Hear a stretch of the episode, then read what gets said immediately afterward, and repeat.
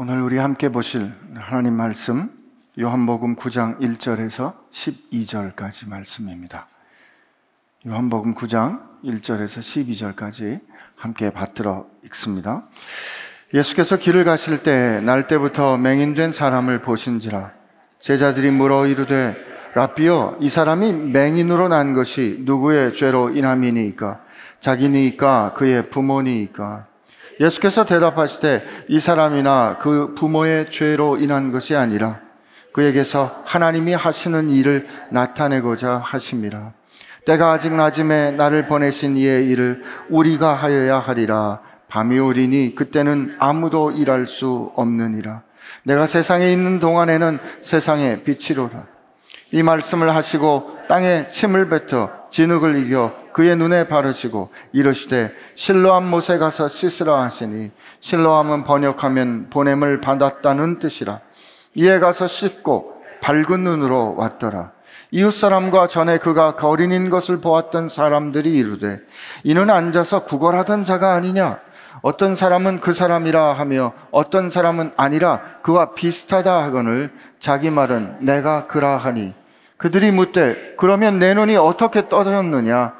대답하되 예수라 하는 그 사람이 진흙을 이겨 내 눈에 바르고 나더러 실로암에 가서 씻으라 하기에 가서 씻었더니 보게 되었노라. 그들이 이르되 그가 어디 있느냐? 이르되 알지 못하노라 하니라. 아멘. 빛 되신 주님 감사합니다. 우리 인생에 주님이 그 생명의 빛을 비추실 때 주님 우리가 살게 될 줄로 믿습니다. 오늘 말씀으로 비추어 주옵소서. 예수님의 이름으로 기도합니다. 아멘. 우리 모두가 다 하나님의 말씀을 믿는 사람이라면 어, 여러분과 제가 인정해야 하는 사실이 있습니다. 우리 모두는 이 세상에서 그 누구도 경험하지 못한 아니요 많은 사람들이 경험한 그러나 인간은 절대로 할 수 없는 기적의 주인공들이라는 사실입니다. 예. 몇 분은 아멘을 하시고 몇 분은 뭔 소리야 하시고 기적이라니 내 인생에 기적은 일어난 적이 없어. 그럴까요? 여러분과 저는 진단을 받아도 치료할 수 없는 것과 같은 불치의 병 혹은 절대로 용서받을 수 없는 죄를 가지고 살았던 사람들입니다. 그러나 이제는 우리 안에 그 어떤 세력도 꺾을 수 없는 생명을 가지고 살게 되었습니다. 하나님의 원수 되었던 사람들입니다. 그런데 지금은 하나님을 아버지로 부르게 되었습니다. 전에는 어둠의 세력에 어둠의 자식으로 밤에 속하여 어둠에 속하여 살았습니다. 그러나 지금은 낮에 속한 사람들로 빛의 자녀로 하나님의 생명의 빛을 받은 사람들로 살고 있습니다. 아니 예수님은 우리를 향하여 너희는 세상의 빛이라 하시지 않았습니까? 이 변화 말이에요. 이 말씀이 성경에 기록되었고 우리가 그 성경을 믿는 사람들이라면 이 음, 지금 여러분께 확인한 이 말씀은 이 현실은 누구에게도 예외가 없는 현실입니다. 이 대목은 아멘을 하실 때입니다. 아멘의 뜻을 모르는 건 아니시죠? 그렇게 되기를 원합니다. 그렇습니다. 네, 그렇습니다. 정말 그렇습니다. 오늘 이 말씀은 예수님께서 바라보시는 것으로 시작됩니다. 예수께서 길을 가실 때 날 때부터 맹인된 사람을 보신지라 됐어요. 예수님이 보시면 끝나는 겁니다. 날 때부터 맹인 됐어요. 그러니 그가 예수님을 봤을까요? 볼 수 있을까요? 왜 오늘 이렇게 자꾸 대답을 안 하세요? 맹인이라는 건 보지 못한다는 뜻이잖아요. 날 때부터 맹인 되었기 때문에 그가 예수님을 먼저 볼 수 없습니다. 예수님이 그를 보셨어요. 여러분과 저도 마찬가지예요. 우리 중에 누구도 예수님을 자기 능력으로 먼저 깨달은 사람, 먼저 알아본 사람 없습니다. 예외가 없습니다. 그래서 은행 거예요. 내가 고른 게 아니니까. 시작과 출발이 혹시 내게 있었다면, 내가 예수님을 믿는 이 현실이 내게 그 원인이 있고 그 출발이 내게 있었다면 불안하죠. 항상 불안하죠. 그러나 나면서부터 맹인되었기 때문에 볼 능력이 없는 그 현실을, 그 상황을 예수님이 먼저 보셨습니다. 예수님이 우리에게 제자들에게 말씀하셨잖아요. 얘들아, 너희가 나를 택한 거 아니다. 내가 너희를 택하여 불러 세웠다. 우리 우리가 이런 큰 놀라운 변화, 이 놀라운 엄청난 기적을 누릴 수 있게 된 출발, 이유가 있다면 예수님입니다. 하나님입니다. 이 변화의 회심의 원인은 하나님인 거죠. 우선은 내게 그 일이 일어난 것을 깊이 감사하시고, 그리고 거울 앞에 비추어, 말씀 앞에 비추어, 나는 그 사랑받을 자격이 아무 자격도 없는 사람인 것을 우리가 분명히 알 수 있다면 우리는 그런 질문 안 합니다.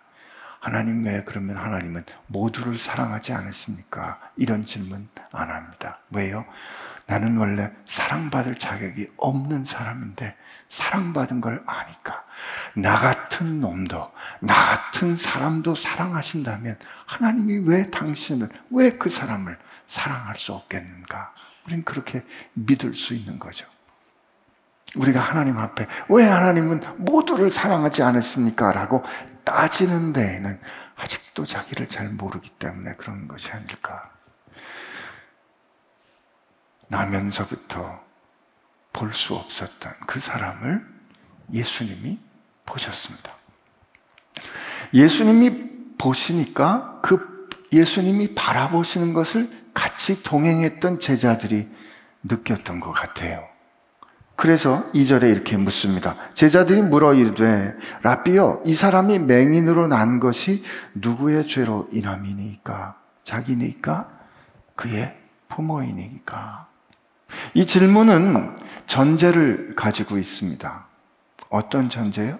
이 사람이 나면서부터 맹인으로 태어난 것은 여기 뭐라고요?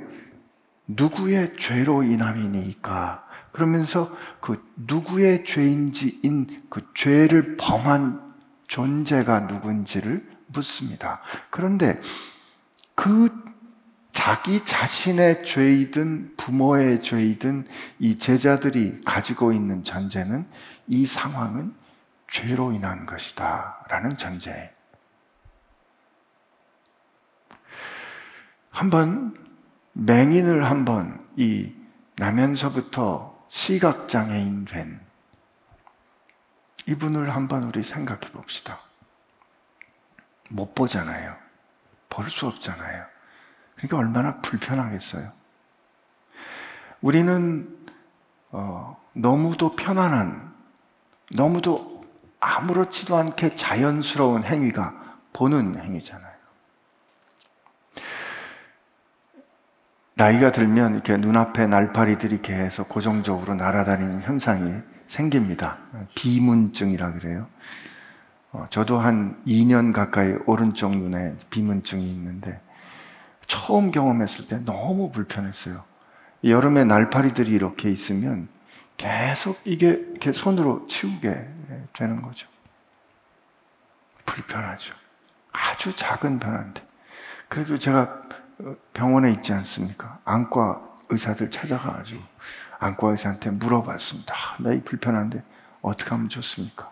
늙는 겁니다.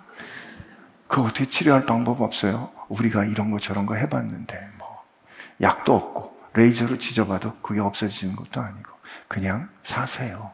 살다 보면 잊혀집니다.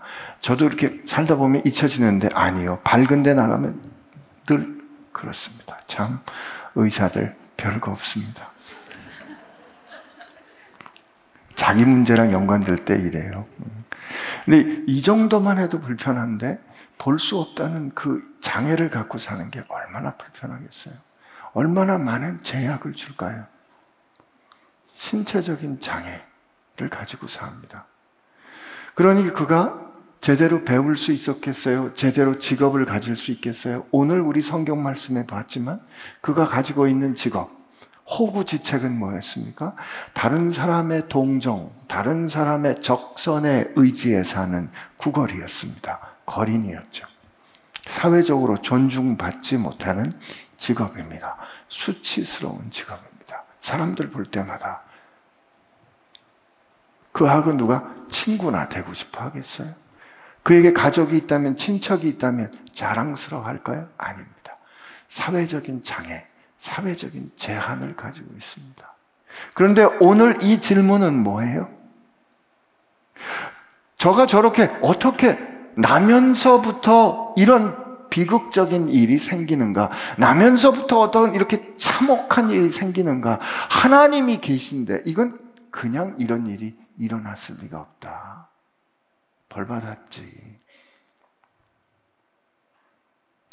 그러면 에스겔서 예를 들면 에스겔서 18장 20절 같은 데 보면 자식의 죄 때문에 부모가 벌을 받지 않고 부모의 죄 때문에 자식이 벌을 받지 않는다고 하는데 이건 그럼 자기가 잘못한 죄로 인하여 벌 받은 거 아닌가? 야, 참 얼마나 지독했으면 어머니 뱃속에서 죄를 범했을까? 어머니 뱃속에서 무슨 죄를 범했을까? 자기의 죄 때문입니까? 사람들이 말하죠. 아니, 어머니 뱃속에서 무슨 죄를 범할 수가 있어? 그건 아닐 거야. 우리 왜 그런 말 하잖아. 아기를 가지고 우상숭배를 하면 그 우상숭배를 한 죄, 그 극악한 죄가 그 자녀에게 미칠 수 있는 거 아닐까? 어떻게 부모가 무슨 죄를 범했길래 그 죄가 자식에게 갔을까? 오늘 제자들의 질문인 마치 두 개의 막다른 골목을 보여주는 것 같습니다. 대답을, 이유를 발견했습니다. 이렇게 하면 자기의 죄가 그것도 뱃속에서 죄를 진 아주 그 극악한 죄인이 되든 아니면 오죽 큰 죄를 극악한 죄를 범했으니 자식에게 그 벌을 받았을까 하는 극악한 죄인의 자식이 되든 그는 종교적으로도 영적으로도 정죄를 받는 태어나기 전부터 아니 저주받은 형벌을 가지고 가지고 태어난 영혼에 미치는 저주를 가지고 사는 그런 사람인 거죠. 신체적으로도, 사회적으로도, 종교적으로도, 신앙적으로도 어쩔 수 없는 장애 가운데 사는 사람이 이 사람인 겁니다. 근데 제자들이 이걸 물어보는 거죠. 근데 저는 제자들이 이 상황이 참 일어나서는 안 되는 상황인데 왜 그렇습니까? 무엇 때문입니까? 라고 그들이 생각하고 판단하는 이유. 자기 죄 때문입니까? 아니면 부모의 죄 때문입니까? 라는 그 질문은 어떻게 답을 하든 그 질문의 답은 수치스러운 결, 판정이 됩니다. 이래도 죄인, 저래도 죄인의 자식이 되는 거죠. 해결이 되는 그런 판단은 아닙니다. 아마 이 소, 이 과거엔 소경이라 그랬죠. 과거엔 봉사, 소경 그랬다가 지금은 성경에 맹인이라고 번역을 했다가 지금 사회적으로는 시각장애인이라는 표현으로 바꿉니다. 이렇게 어떤 장애를 표현하는 방법을 바꾸어가는 이유. 벙어리, 귀머거리 그랬다가 농아인, 농인 그랬다가 지금은 청각장애인 이렇게 그들을 부르는 호칭을 바꾸는 것은 그 호칭이 드러내는 그 낙인, 그 호칭이 드러내는 어떤 정책적인 판단을 사회적으로 자꾸 풀어주려는 노력인 거죠. 안 그래도 힘들어요. 안 그래도 원한 게 아니었어요. 그런데 사람들이 자기를 보면서 아유 저 봉사, 아유 저 귀머거리, 아유 저 장님 그랬을 때마다 자기가 원해서 결정한 게 아니에요. 자기가 원해서 이렇게 된 게 아니에요. 이유도 잘 모르겠어요. 그러나 사람들이 자기가 이렇게 된 데에서 질문할 때마다 누구의 죄 때문입니까? 라고.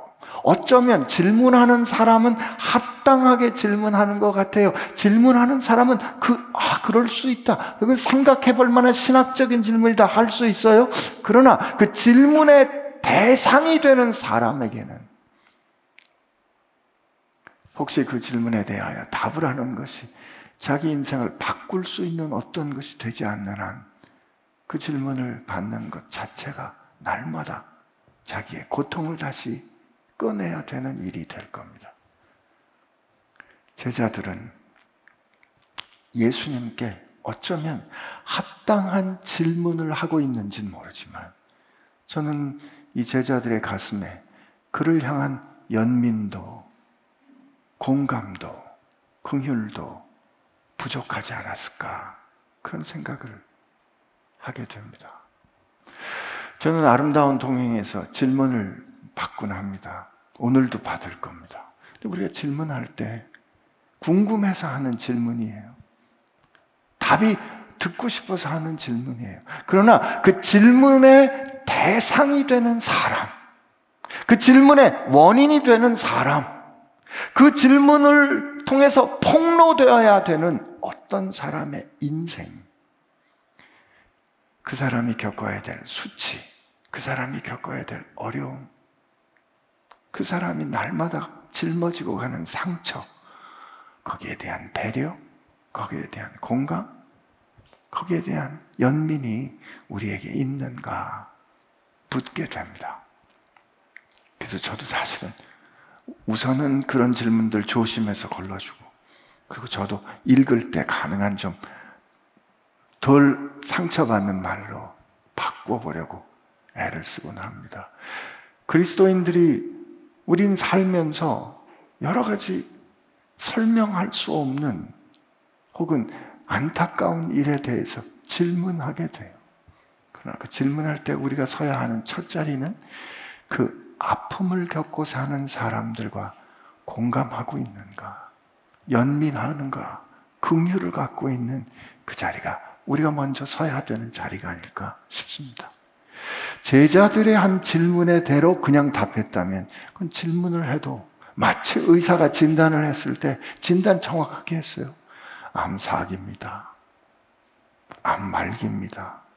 그러나 안타깝게도 고칠 방법이 없습니다. 하는 불치의 병이라 진단을 내린 것 같은 진단을 이미 전제로 하고 제자들이 질문한 거죠. 누구의 죄로 인함입니까? 자기 때문입니까? 부모의 죄 때문입니까?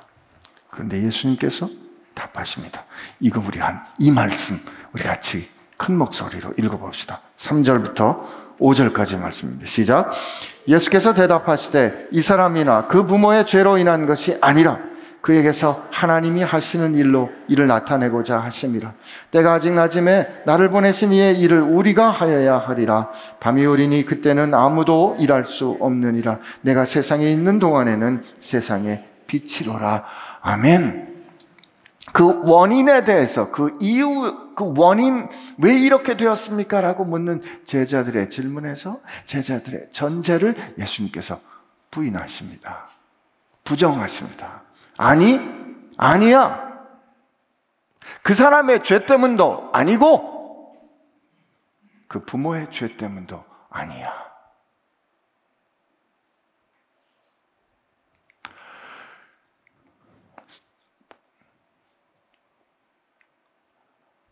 우리가 겪는 고통과 우리가 감당해야 되는 수치 혹은 어떤 상처들, 아픔들의 원인이 죄인 경우가 있습니다.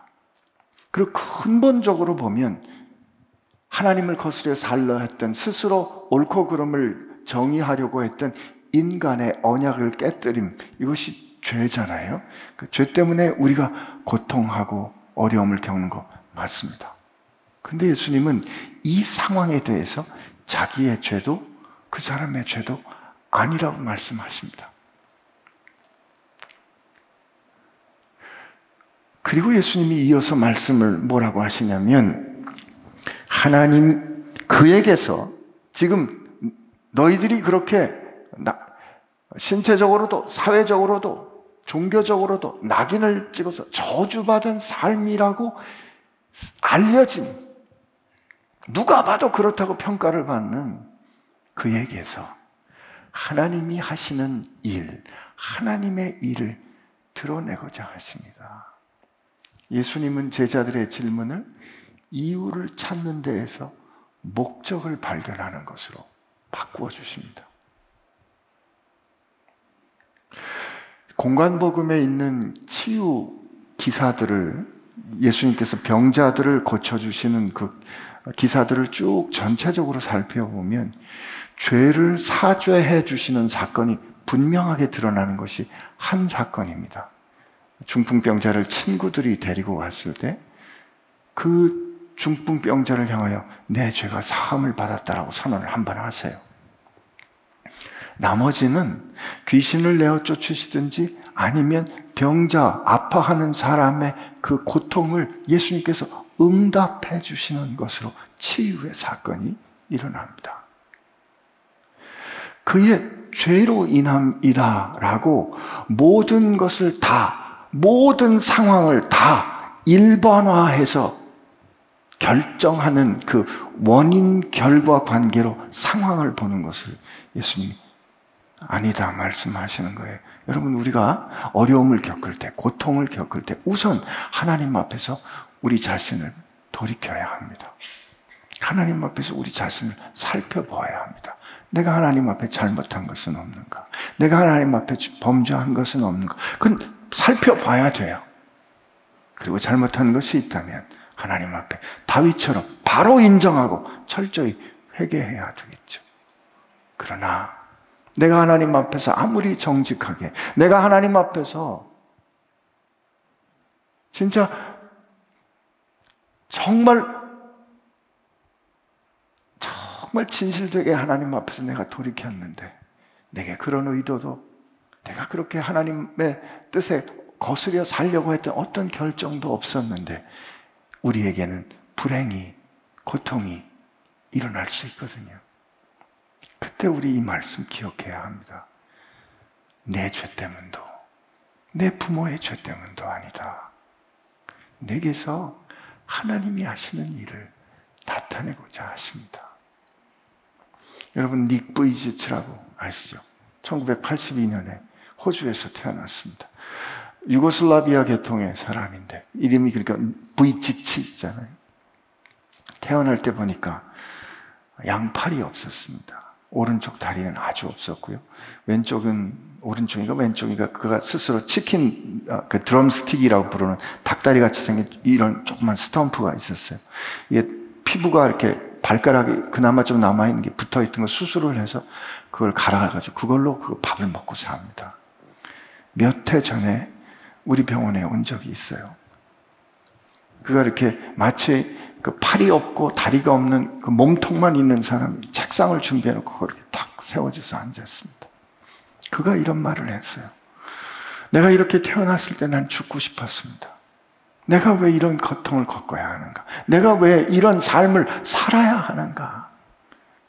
그때 그를 향하여 아니야 인생에는 그 좀 적극적으로 생각해봐. 상황을 좀 밝게 봐봐.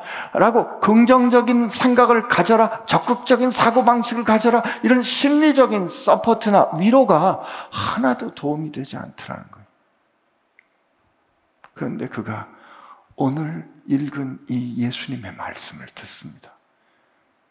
이렇게 된 것은 네 죄 때문도, 네 잘못도, 네 부모의 잘못도 아니다. 네게서 하나님이 하시는 일을 드러내고자 합니다. 그가 이 말씀을 보고 그가 이 말씀을 하나님의 말씀으로 그를 향하여 주신 하나님의 말씀으로 그가 들었을 때 그렇다면 내 잘못도 아니고 내 부모의 잘못도 아니고 내가 원한 것도 아니고 내 부모가 원한 것도 아니라면 그렇다면 한번 살아보자. 어떻게 되는지 한번 보자. 그는 다리가 없지만 장애가 없는 삶이라는 그런 재단을 만들고 지금은 이제 미국에서 살고 있는데요. 저도 그날 봤어요. 환자분들이 그 앞에 있었고요. 근데 그가 그렇게 고백을 했습니다. 제가 절망한 사람, 낭망한 사람을 안아줄 때 정확하게는 그들이 자기를 안아주도록 자기 몸을 내어줄 때 상처받고 절망하는 사람들이 그의 몸을 안을 때 그들이 회복되는 것을 경험했다는 거죠. 그리고 그날 그가 그 자리에 앉아 있을 때 환자복을 입은 사람들이 그를 안으면서 우는 모습을, 회복되는 모습을 저는 봤습니다. 그 어떻게 설명해도 절망할 수밖에 없고, 어떻게 노력을 해도 이유를 알 수 없는 그 절망 앞에서 그를 다시 일으켜 세웠던 것은 이 하나님의 말씀이었습니다. 그의 죄 때문도, 그의 부모의 죄 때문도 아닌, 그에게서 그 절망 가운데서 하나님이 행하시는 하나님의 일을 보이기 위함이다. 여러분과 저도 혹시 인생을 살면서 우리가 어려운 일을 생각할 수 없는 그런 일들을 겪어야 한다면 먼저 우리는 우리가 하나님 앞에 우리 자신을 돌이켜 봐야 할 겁니다. 하나님 알게 해주세요. 내가 잘못한 거 있으면, 내가 회개하고 돌이켜야 될 거 있으면 알게 해주세요. 그러나 하나님, 그렇지 않으시다면 이 상황에서 보이기 원하시는 하나님의 일을 내가 알게 해주세요. 그렇게 기도하는 저와 여러분 되시기를 축복합니다. 예수님이 그러면서 말씀하시기를 때가 아직 낮음에 나를 보내신 이의 일을 우리가 하여야 하리라 이렇게 말씀하십니다. 밤이 오리니 그때는 아무도 일할 수 없느니라. 요한복음에서 밤이란 예수님께서 팔리우시고 예수님께서 십자가에 달리사 순환을 받으시고 죽음을 당하게 되는 그 사건. 그때 제자들은 예수님을 그렇게 제자를 어, 예수님을 향하여 나는 목숨을 내어 줄지언정 예수님을 배반하지 않겠습니다 했던 그 모든 사람들이 도망가는 그 사건, 그 일을 밤이라고 말합니다. 예수님이 근데 오늘 이 말씀 우리 잘 살펴봐야 때가 아직 낮음에 나를 이때 나는 예수님을 맡는 단수예요. 나를 보내신 이의 일을 우리가 해야 된다. 우리가 함께 그때 우리 누구예요? 예수님과 제자들이 하여야 하리라. 밤이 오리니 그때는 아무도 일을 할 수 없으리라. 내가 세상에 있는 동안에 내가 세상의 빛이다. 근데 밤이 오리니 그때는 아무도 일을 할 수 없으리라. 라고 말씀하셨는데 그 밤, 그 밤이 어떤 밤이라고요? 예수님께서 배반당하시고 예수님께서 팔리시고 그리고 십자가에 달려 고난을 당하시고 죽으시는 그 일. 예수님이 철저히 버려지시는 그 일이잖아요. 그게 밤이잖아요. 그 밤이 되오면 아무도 일할 수 없다고 하셨는데 여러분 그때 사실 그 일은 그 예수님의 순환과 예수님의 십자가는 하나님께서 예수님을 보내셨던 하나님께서 이 세상에 예수님을 보내신 하나님의 계획과 뜻, 하나님의 공의와 사랑이 완전히 만나는 절정의 순간, 예수님이 이 세상에서 행하시는 그의 사역, 그의 일하심의 절정, 클라이맥스, 그게 바로 예수님의 순환과 죽음, 그리고 부활이지 않습니까? 그 밤에 아무도 일할 수 없을 거라는 건 그러므로 누구를 향해서 하신 말씀일까요? 제자들을 향해서 하신 말씀이죠. 그 밤에 누구보다 하나님의 일을 치열하게 행하시고 하나님의 일을 온전히 이루신 분은 예수님이십니다. 저는 그래서 오늘 예수님께서 우리가라고 말씀하셨다고 생각해요.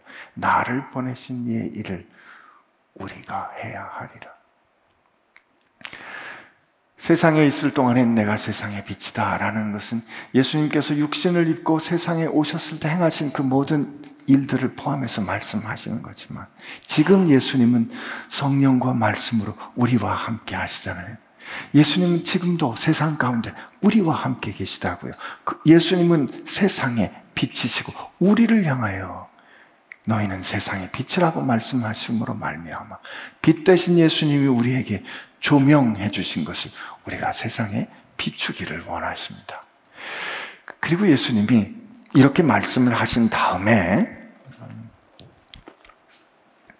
이 말씀을 하시고 땅에 침을 뱉어 진흙을 이겨 이때 이겨라는 이 헬라 단어가 포이에오라는 단어인데 이게 두 일하다예요.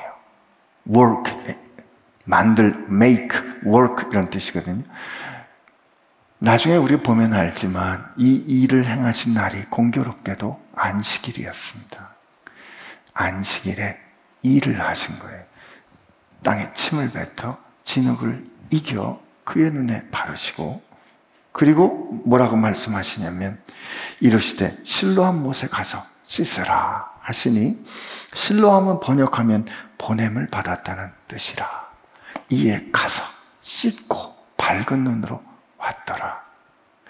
예수님 오늘 이 일, 행하신, 예수님이 행하신 일에 대해 주석서를 좀 찾아보면 주석가들이 공통, 여러 가지 그 해석이 있지만 공통적으로 고백하는 건 뭐냐면 왜 이렇게 하셨는지는 잘 모르지만, 예. 굉장히 낯선 행동이에요. 침을 뱉는다는 것은 긍정적인 뜻보다는 부정적인 뜻이 더 많았어요. 침을 뱉, 우리, 그건 우리도 비슷하잖아요.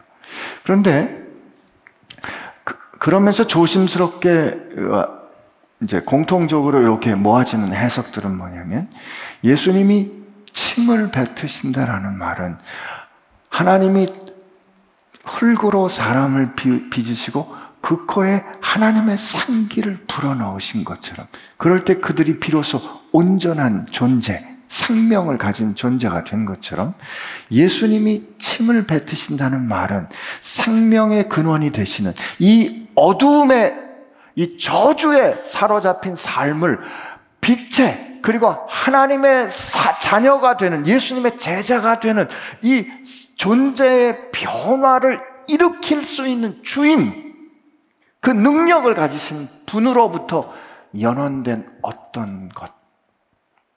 그의 침을 뱉어 진흙 땅에 땅을 모아서 흙을 모아서 그거를 통해 빚으셨다 만드셨다. 예수님께서 새롭게 창조하시는 그런 모습을 우리에게 보여주신다. 그렇게들 얘기합니다. 그리고 그의 눈에 이렇게 발라요. 말씀 한 방이면 해결할 수 있거든요 그죠?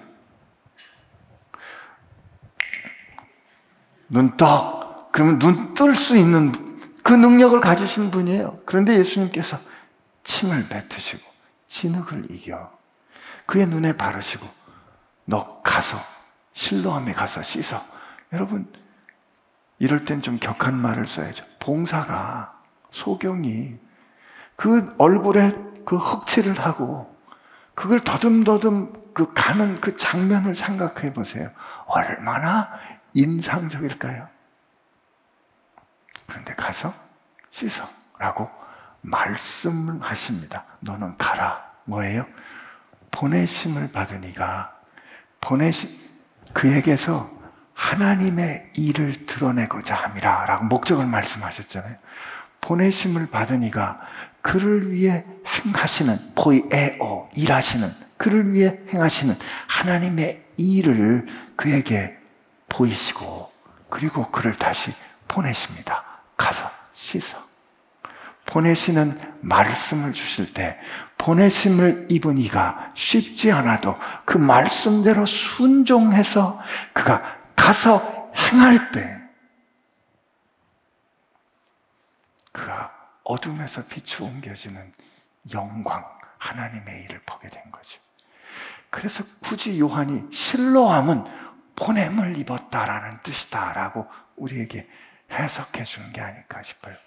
보내심을 받은 예수께서 그를 보내신 하나님의 일을 우리에게 이렇게 보이시고 그리고 그는 다시 누군가를 보내십니다. 그 보내시는 이가 자기에게 일어난 하나님의 일을 그리고 말씀을 따라 순종할 때 그 하나님의 영광, 하나님의 말씀이 현실이 되는 이 영광, 이걸 일종의 패러다임이라고 본다면, 이건 일종의 우리 가운데 하나님께서 행하시는 것이라고 본다면, 하, 하나님으로부터 보내심을 받으신 예수님이 우리 삶에 오셔서 이 그가 진흙을 빚는 것과 같은 그리고 그것을 발라주시는 것과 같은 조금 이상하지만 그러나 어떻게 보면 매우 작은 행동이잖아요. 이 행하시는 일을 예수님 뭐라고 말씀하시냐면 우리가 이 일을 행하여야 하리라. 하나님은 하나님께서 이 역사 가운데 이 어둠을 깨뜨리고 하나님의 생명의 빛을 가져오는 이 하나님의 일을 하시는데 그 작은 일, 그 하나님의 일에 우리의 일이라고 우리가 일하여야 하리라고 말씀하심으로 말미암아 여러분과 제가 그의 말씀에 따라 거기 참여하기 원하시는 게 아닐까?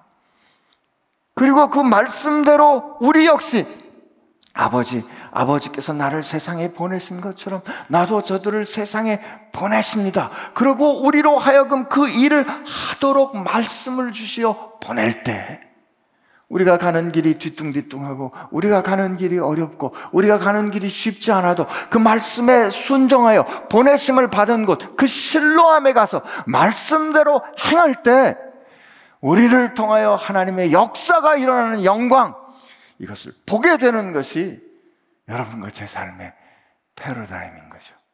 여러분과 제 삶을 규정하는 틀이라고요, 이게.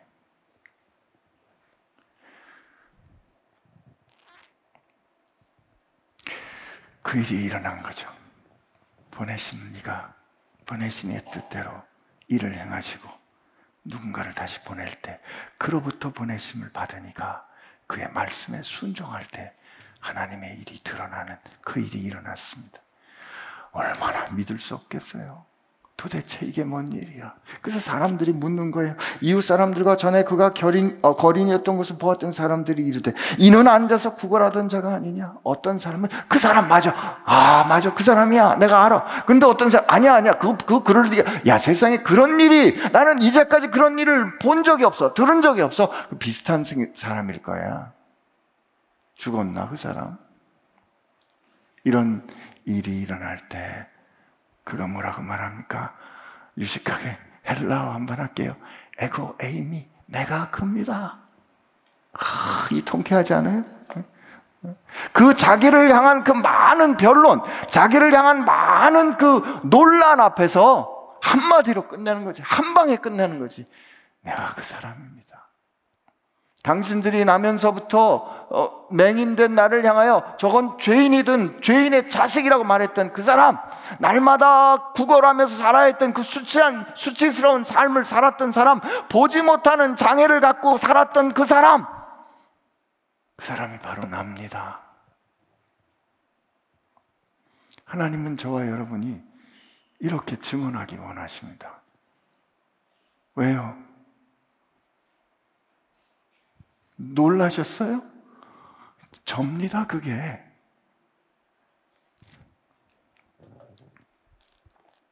우리 한번 해볼까요? 접니다. 아멘. 그러니까 그들이 묻습니다. 내 눈이 어떻게 떠졌느냐? 내 눈이 이게 어떻게 이렇게 된 일이냐? 그가 한 말 보세요. 예수라 하는 그 사람이 진흙을 이겨 내 눈에 바르고 나더러 실로함에 가서 씻으라 하기에 가서 씻었더니 순종했더니 보게 되었습니다. 그에게 일어난 일을 일어난 대로 말합니다. 그랬더니 사람들이 물어요. 그가 어디 있느냐? 이르되 모르겠습니다. 이, 이 사람의 그 치유된 이 사건은 좀 독특합니다. 보통은 치유되는 거로 끝나요. 대개 성경에 그 치유의 사건이. 근데 이분은 치유되고 난 다음에 일이 굉장히 길게 기록이 되어 있어요. 9장 전체, 그리고 10장까지 이어집니다. 그가 치유받은 이후에 그의 삶이 어떻게 예수님을 따르는 제자, 예수님을 증언하는 사람으로 바뀌어 가는가가 기록이 돼요. 그런데 지금 읽은 요 12절 여기까지는 그가 할 수 있는 증언은 어디까지예요? 예수라는 분이 나에게 진흙을 발라 침을 뱉어 진흙을 내 눈에 바르고 하시는 말씀이 너는 가서 씻, 실로암에 가서 씻으라 했기에 제가 가서 씻었더니 보게 되었습니다. 그가 누구냐? 어디 있느냐? 모릅니다. 여기까지예요. 여러분, 우리가 예수님의 증인이 돼서 너는 내 증인이라고 할 때 우리가 모든 거에 다 아는 사람이 대번에 되는 거 아닙니다. 우리가 할 수 있는 증언, 우리가 고백하고 설명할 수 있는 것은 딱 우리에게 가르쳐 주신 자리, 이끌어 가신 그 자리까지예요. 증인은 성장하는 거죠. 예수님 따라간 예수님께서 행하신 그 영광의 사건이 일어난 이후에 이 사람은 어려움을 겪습니다. 하나님께서 행하신 놀라운 일을 경험하고 난 다음에 그의 삶에 어려운 일이 일어납니다.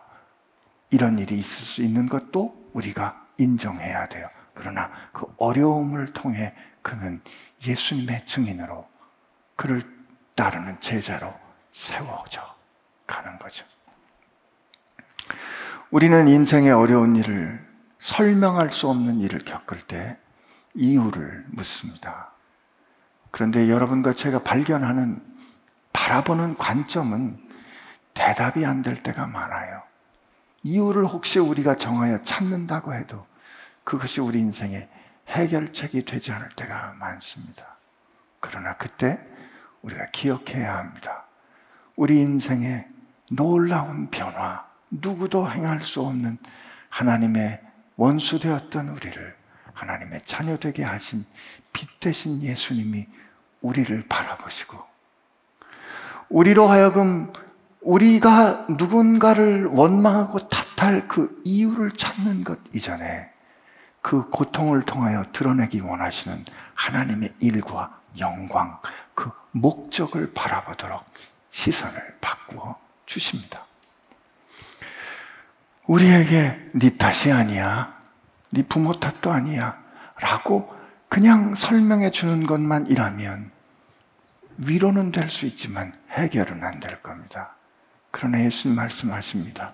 너의 그 어려움을 통해서 하나님이 하시는 일을 나타내기 위한 것이다.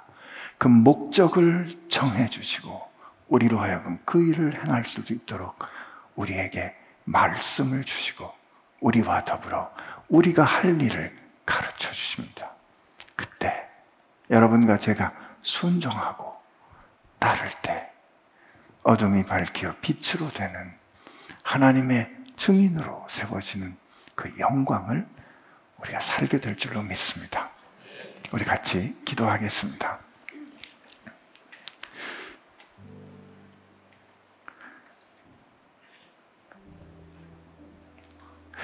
혹시 하나님이 나를 통하여 드러내기 원하시는 목적, 그 하나님의 계획, 그것을 놓친 채 내가 이렇게 된 일에 이유를 변명 삼아 탓하며 혹시 우리는 그저 아직도 그 수치스러운 얼매인 자리에 눌러 앉아 있는 것은 아닙니까? 오늘 예수님이 우리를 보시고 말씀하십니다. 너 그만 탓하거라. 너 그만 핑계하거라. 이제 너를 통하여 드러내기 원하는 그 하나님의 일을 향하여 너 일어나 가지 않겠니? 이 말씀하실 때 순종하는 제가 되게 하여 주옵소서. 이렇게 하나님 앞에 우리 같이 기도합시다. 하나님 아버지 감사합니다. 오늘 이 시간 우리에게 이 말씀 주셔서 감사합니다.